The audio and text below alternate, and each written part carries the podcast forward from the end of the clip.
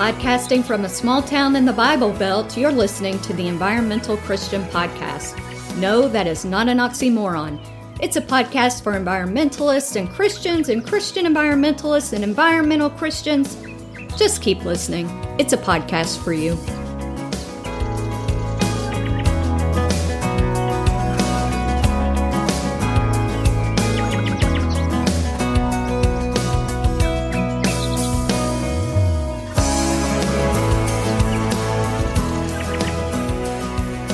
Bob Marley told us not to worry about a thing, yet 45% of Americans felt worried a lot in 2019, according to Gallup.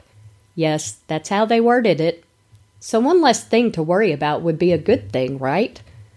Makes this next excuse seem footloose and fancy-free. We don't need to worry about nature. Everything will be renewed after the rapture.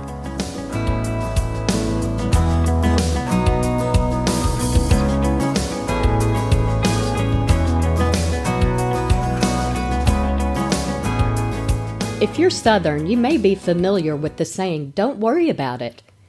It can be used as a platitude or genuine. "Sorry I'm late. Don't worry about it. I brought a book." Put with a syrupy smile, it can hide annoyance. "Sorry I got mud on the carpet." "Don't worry about it," she says as she thinks about yet another mess she has to clean up. And if you feel uncomfortable, "Oh, we don't need to worry about it." Jesus speaks about worry. In Matthew chapter 6, verse 27, Jesus says, "Can any one of you by worrying add a single hour to your life?" In Luke chapter 12, verse 22, then Jesus said to his disciples, "Therefore I tell you, do not worry about your life, what you will eat, or about your body, what you will wear." The context with this type of worry is preoccupation, giving all your thoughts to one thing. The excuse, "We don't need to worry about nature, everything will be renewed after the rapture," is not really about worry or excessive thought regarding nature. It's about abdication. We don't need to worry about nature because we don't want to think about it, or we're giving up on it. We are renouncing our God-given role as caretakers. So what happens if I spill wine on the carpet? Am I going to leave it there thinking sometime in the future I'll get new carpet? I have no plans for new carpet and don't know when I'd get new carpet, but the stain will stay until the day I get new carpet. One of the irritants about this excuse is that we have no idea when rapture or Jesus returning to make all things new will happen. We have no idea. But as Christians, we do know we are to live Christ-like. I mean, Christ did ministry, and he probably knows when he's coming back. Why do ministry? Because today matters. People matter. Listen to the first part of the Lord's Prayer. "Our Father, which art in heaven, hallowed be thy name. Thy kingdom come, thy will be done on earth as it is in heaven." Christian focus on heaven, but we are to bring a heaven-like existence here on earth. That requires us to take responsibility. That requires us to love God and love neighbor. God gave us action steps, and Jesus modeled those steps. We have a model of action, and we best get on it because the rapture is coming.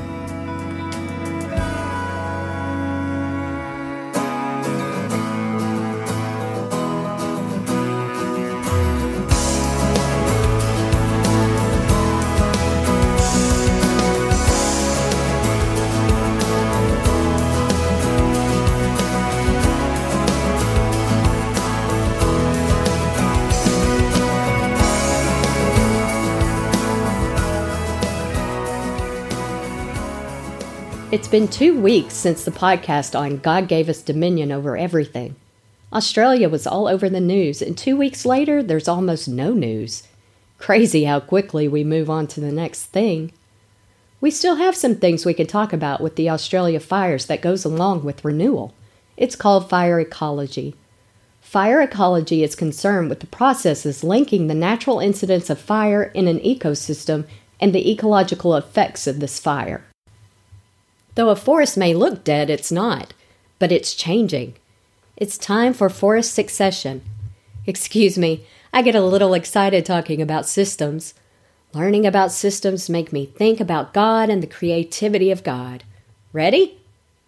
What are the ecological effects of a forest fire? A fire will take out a lot of undergrowth along with tree canopies. This allows the sun to shine down to the forest floor, which is beneficial to some plants, as some plants thrive in ash.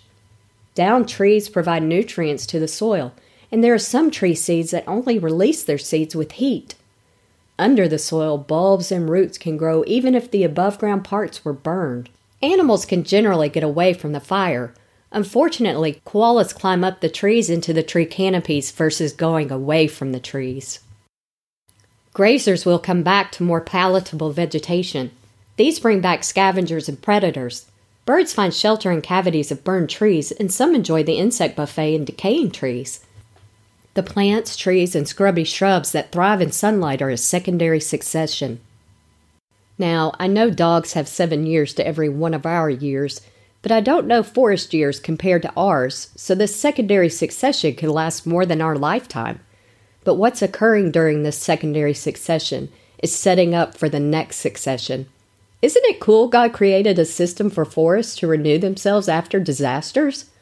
Unfortunately, humans are changing the conditions, and I'm unsure of how the system will adapt. What can we do?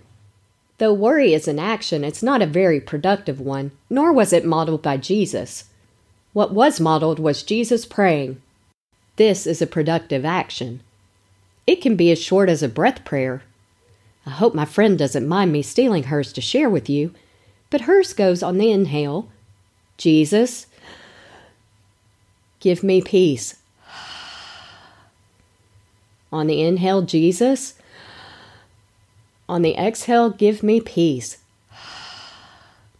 Even if you are not religious, you can take a minute to concentrate on your breath. What else can we do?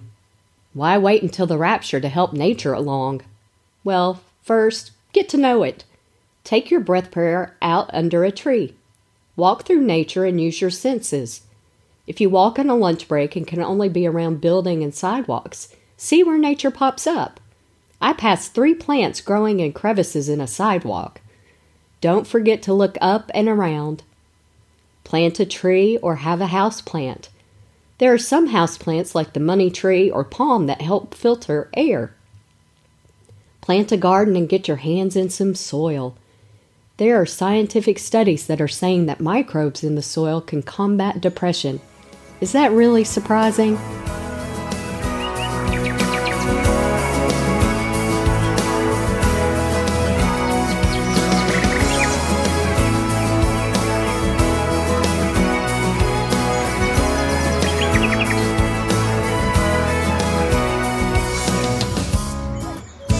Hey, thanks for listening to The Environmental Christian.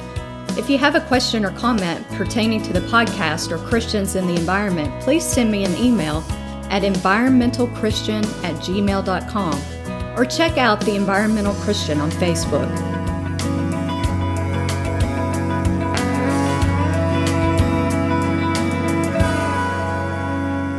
May the Lord bless you and keep you. May the Lord make his face to shine upon you and be gracious unto you. May the Lord lift up his countenance upon you and give you peace.